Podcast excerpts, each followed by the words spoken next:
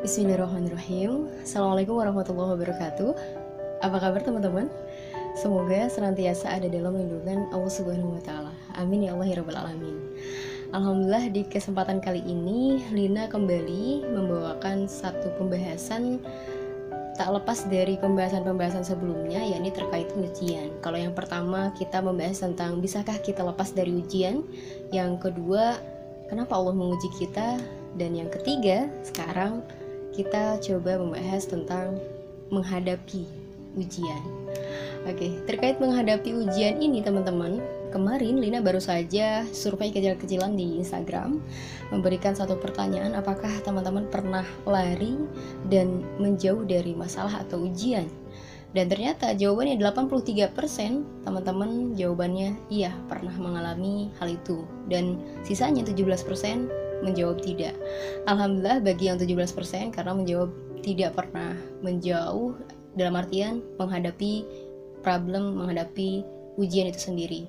Dan yang 83% ini kita bisa belajar bersama-sama di sini.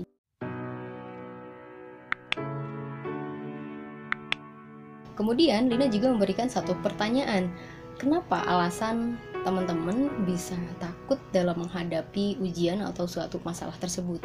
Dan di sini teman-teman menjawab sangat bervariasi, tentu setiap orang jawabannya berbeda-beda. Nah, sekarang kita coba sebelum ke pembahasan, kita coba baca terlebih dahulu jawaban dari teman-teman kemarin. Nah, di sini yang pertama jawabannya adalah takut kondisinya semakin kacau. Jadi ketika dihadapi, takut semakin kacau situasinya. Kemudian takut ketika mencoba menghadapi, masalahnya semakin membesar. Dan kemudian takut hasilnya nggak sesuai ekspektasi. Namun alhamdulillah nggak pernah lari dari suatu masalah. Terkadang susah melawan rasa takut. Di saat itu aku berpikir lari dari masalah adalah hal terbaik.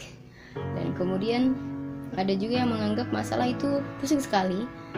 Kemudian karena takut tidak bisa menyelesaikannya sehingga tidak menghadapi ujian atau masalah itu tadi. Yang terpikir hanyalah mungkin lari dari masalah akan membawa ketenangan, tapi ternyata tidak. Serasa diasingkan, gak yakin sama diri sendiri. Gak yakin sama diri sendiri sehingga membuat dirinya tidak mau menghadapi masalah atau ujian. Merasa ilmu dan ketakwaan yang kurang pada Allah sehingga takut dalam menghadapinya. Takut kalau tidak bisa menyelesaikan masalah tersebut. Takut kalau misal nanti gagal. Kadang takut gimana anggapan orang lain padahal belum dihadapi. Malu sama orang lain padahal belum juga dihadapi. Takut overthinking dan selalu membayangin gimana kalau nanti seperti ini ya, gimana kalau gitu ya. Kemudian dulu mikirnya pesimis bakal selesai. Namun sekarang sayang banget kenapa dulu nggak diselesaikan. Baik, teman-teman, dari jawaban-jawaban ini Lina hanya membacakan sebagian jawaban dari teman-teman. Karena jawabannya mayoritas sama juga, intinya jawabannya tidak menghadapi masalah, tidak menghadapi ujian, itu karena rasa takut, dan takutnya berbeda-beda. Takut masalahnya semakin membesar, takut masalahnya semakin kacau, semrawut, takut dengan perkataan orang lain, takut dengan hasilnya yang tidak sesuai ekspektasi, dan takut karena tidak bisa menyelesaikan, dan takut-takut lainnya, sehingga membuat dirinya teman-teman takut dalam menghadapi ujian itu sendiri, sehingga akhirnya bahkan bisa lari dari sebuah ujian. Baik, terima kasih banyak buat teman-teman yang sudah menjawab pertanyaan di story Instagram hari yang lalu. Semoga sekarang kita bisa menjawabnya lebih dalam terkait menghadapi ujian.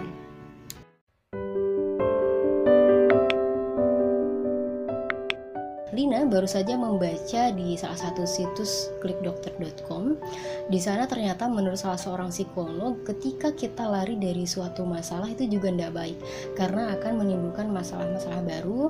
Dan seorang yang biasanya lari dari suatu masalah, lari dari ujian, itu dia memiliki suatu kecemasan dan menganggap dirinya tidak mampu dan hingga akhirnya takut dalam menghadapi sesuatu. Nah, sedangkan kita seharusnya mampu dalam menghadapi suatu masalah, menghadapi suatu ujian yang menimpa kita. Kalau kita bahas, tarik kembali ke pembahasan-pembahasan sebelumnya terkait apakah kita bisa lepas dari ujian, tentu kan jawabannya tidak. Kemudian mengapa Allah menguji kita, itu pun sudah ada jawaban-jawabannya tertentu. Dan sekarang kita harus mampu menghadapi ujian. Nah, di saat ini Lina ingin sedikit berbagi dan semoga menjadi pembelajaran untuk kita semua terkait menghadapi ujian ini. Nah, Lina ada salah dua kisah. Yang pertama Lina hadapi secara langsung, dan yang kedua ini datangnya dari mimpi. Nah, semoga ada pembelajaran nih buat kita semua dalam menghadapi ujian. Nah, yang pertama ini dari mimpi, teman-teman. Jadi ini mimpinya sangat detail Lina ingat dan menjadi satu analogi perumpamaan dalam menghadapi ujian ini, teman-teman. Dalam mimpinya ketika itu Lina sedang bersama teman-teman, kemudian ketika sedang asiknya ada angin yang sangat kencang, angin topan begitu, anginnya yang sangat kencang, terus kemudian memporak-porandakan sekitar, membawa barang-barang yang ada di sekitar. Kemudian Lina saat itu langsung memeluk dinding, bertahan di sana, takut terbawa angin. Lina memegang dengan seerat-eratnya. Kemudian teman-teman pun juga sama, melakukan hal yang sama. Karena anginnya semakin kencang, dan Lina juga sudah tidak bisa menahan lagi, akhirnya Lina menyatukan diri dengan angin tersebut. Karena Lina rasa sudah tidak ada jalan, kemudian menyatukan dirilah dengan angin yang kencang tadi. Kemudian menyatukan diri, dan ketika menyatukan diri, teman-teman, Lina ikut berputar, kemudian perlahan ke atas. Dan ketika semakin di atas, ini rasanya semakin mengenakan gitu. Dan Lina bahkan di titik itu Lina berteriak kepada teman-teman di dalam mimpinya, teman-teman, ayo teman-teman, hadapi aja, bersatu dengan angin, dan itu akan membuat kamu semakin terbang, semakin di atas, ayo cepat teman-teman, kayak gitu, intinya seperti itu. Dan ketika bangun, mimpi tersebut sangat Lina ingat sekali, persis ingat detailnya seperti apa. Dan beberapa menit kemudian Lina merenungi apa pembelajaran dari mimpi tadi. Ada angin yang sangat kencang, lalu kemudian Lina ikut menyatu di dalam angin tersebut, ikut menghadapi angin tersebut yang sangat kencang tadi, lalu kemudian ke atas, dan Lina sampai berteriak kepada teman-teman untuk ikut juga menghadapi angin tersebut. Jangan takut, ayo menyatu saja dengan angin, dan itu yang akan membuatmu terbang, yang akan membuatmu ke atas. Beberapa menit kemudian ternyata Lina menyadari tentang hal ujian, tentang menghadapi suatu masalah. Ketika kita menghadapi suatu masalah, menghadapi ujian, ketika menghadapinya ternyata itu yang akan mendewasakan kita, itu yang akan membesarkan kita, gitu kan. Dan disinilah letak pembelajaran dari mimpi tersebut gitu. Ini mimpinya kayak bukan sekedar mimpi, karena Lina merasakan ada pembelajaran di dalam itu. Maka apa di sini saat ini Lina bagikan dalam menghadapi ujian ini gitu. Karena memang tidak mudah dalam menghadapi ujian, tapi hal yang harus kita lakukan adalah menghadapi ujian bagaimanapun caranya yang semampu kita, karena Allah tentu akan memampukan setiap hambanya gitu, sesuai dengan kemampuannya tersendiri. Nah, dari mimpi ini kita bisa mengambil pembelajaran bahwa ketika kita menghadapi suatu ujian, itu yang akan membesarkan kita, itu yang akan mendewasakan kita. Jadi kita bisa menarik analogi dari mimpi ini. Angin ini yang tadi, angin yang kencang ini, itu adalah ujian, itu adalah masalah. Si anginnya itu adalah masalah. Dan kita ini sedang dihadapi dengan problem tadi, dengan ujian-ujian tadi. Lalu kemudian apakah kita akan lari, akan kita bertahan di tempat yang sama? Apakah kita akan memilih untuk tetap di sana saja gitu? Tidak menghadapi si angin tadi. Angin ini adalah ujian, permasalahan dan lain sebagainya yang seharusnya kita hadapi. Ataukah kita menyatukan diri, kita menghadapinya, lalu kemudian ternyata angin itu sendirilah yang membawa kita terbang, yang membawa kita semakin ke atas gitu. Dan itulah pembelajaran bermakna dari sebuah mimpi tersebut. Kemudian yang kedua, teman-teman, ini Lina langsung menghadapinya secara langsung dengan temanku di Pondok Pesantren. Waktu itu lagi ada kegiatan KNS itu karya nyata santri. Kita nginap di perkampungan di desa di dekat Pondok Pesantren juga. Lalu kemudian pagi harinya saat itu Lina membawa motor mengelilingi desa, karena Lina saat itu ingin menikmati pagi di desanya, hingga akhirnya Lina bawa teman untuk mengelilingi desa tersebut. Ketika mengendarai motor tersebut, tiba-tiba teman-teman di depan sana ada jalan yang sangat tajam banget ke bawah, terus kemudian naik ke atas.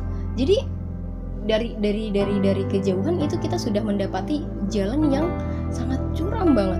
Jadi menurun, lalu kemudian kita harus tiba-tiba langsung ke atas. Dan dari kejauhan kita sudah mulai bicara, wah, masya Allah, itu jalannya gitu banget, itu takut banget. Gimana ini ya menghadapinya gitu? Gimana ya, bisa nggak ya? Gimana ya? Gitu. Nah kemudian kita, karena Lina yang bawa, Lina berhenti dulu dari kejauhan untuk bersiap menurun gitu. Lalu kemudian ketika menurun harus langsung ke atas kan, harus langsung digas gitu. Kemudian Lina berhenti dulu dan siap-siap, setidaknya menyiapkan, mengumpulkan mental lah ya untuk bisa melewati jalanan yang sangat menakutkan itu gitu.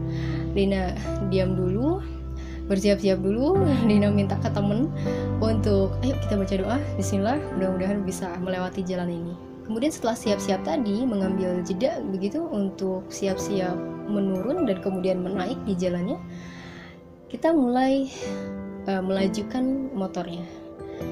Lina pelan-pelan, kemudian turun pelan-pelan gitu, lalu kemudian mulai ngegas, set, dan naik ke atas.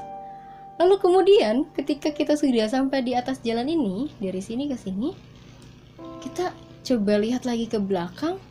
Oh, ternyata tidak menyeramkan itu ya gitu. Ketika kita tadi menghadapi jalanan tadi, ketika menurun pelan-pelan, itu rasanya oke, biasa aja. Oke, ternyata tidak semenyeramkan apa yang kita pikirkan. Kita melaju, kemudian naik, hingga akhirnya sampai di jalan yang kita tuju. Kemudian beberapa menit kemudian kita coba tengok ke belakang, oh ternyata tidak semenyeramkan itu, ternyata tidak semenakutkan apa yang kita pikirkan. Ketika kita belum menghadapi jalanan tadi, rasa takut melingkupi di kita gitu, dan ternyata ketika sudah menghadapi, Olizul, semuanya baik-baik aja, kita menghadapinya dengan selamat gitu. Itu terasa mudah ketika dilaluinya gitu. Wah, ternyata dari sini Lina juga mengambil pembelajaran dengan teman saat itu. Oh, ternyata hikmahnya begitupun dalam kita menghadapi ujian. Terkadang ketika kita dilingkupi suatu ujian, masalah gitu, apapun masalahnya, karena setiap orang berbeda-beda tentunya, tentu ada titik di mana kita merasa takut. Sama dengan jawaban teman-teman yang tadi, yang sudah dibacakan tadi, jawabannya takut A, takut B, takut C. Takut karena tidak bisa menyelesaikan masalah tadi, hingga akhirnya takut menghadapi, takut dengan perkataan orang lain gitu, takut masalahnya semakin membesar padahal belum dicoba gitu. Hingga akhirnya lari gitu, merasa lari ini adalah hal terbaik yang akan menenangkan, dan ternyata jawabannya tidak, bahkan itu menambah masalah-masalah lagi gitu. Ketika kita menghadapi, ternyata kita mendapatkan satu pembelajaran, kita bisa mendewasakan diri kita, itu yang akan membesarkan diri kita, sehingga ketika ada permasalahan lain di depan sana suatu hari nanti, karena hidup akan terus berjalan dan ujian pun akan terus berganti, maka kita bisa menghadapinya perlahan gitu, karena kita sudah menyelesaikan satu persatu. Kalau kita lari, kita tidak menghadapi ujian satu persatu gitu. Ketika diberikan suatu masalah, kita tidak menghadapi, lari gitu, kemudian ketika ada masalah baru kita lari lagi, maka akan semakin banyak dan menumpuk, dan hingga akhirnya kita akan beralasan saja untuk tidak bisa menghadapi ujian tersebut. Padahal sejatinya kita mampu kok untuk menghadapi ujian kita gitu, karena la yukallifullahu nafsan illa wus'aha. Kalau tentu tidak akan membebani seorang terkecuali sesuai dengan kesanggupannya gitu, dan kita akan mampu menghadapi ujian tersebut, kita akan mampu melewati setiap permasalahan-permasalahan yang ada. Itu hanya mindset kita, pikiran kita saja yang memberikan asumsi bahwa kita tidak akan mampu, bahwa kita rasanya tidak akan bisa menyelesaikan suatu persoalan. Padahal kita belum mencoba, padahal kita belum berani menghadapi permasalahan tadi. Namun ketika kita sudah menghadapi permasalahan tadi, kita akan mengetahui jawabannya. Oh, ternyata kita sudah melewati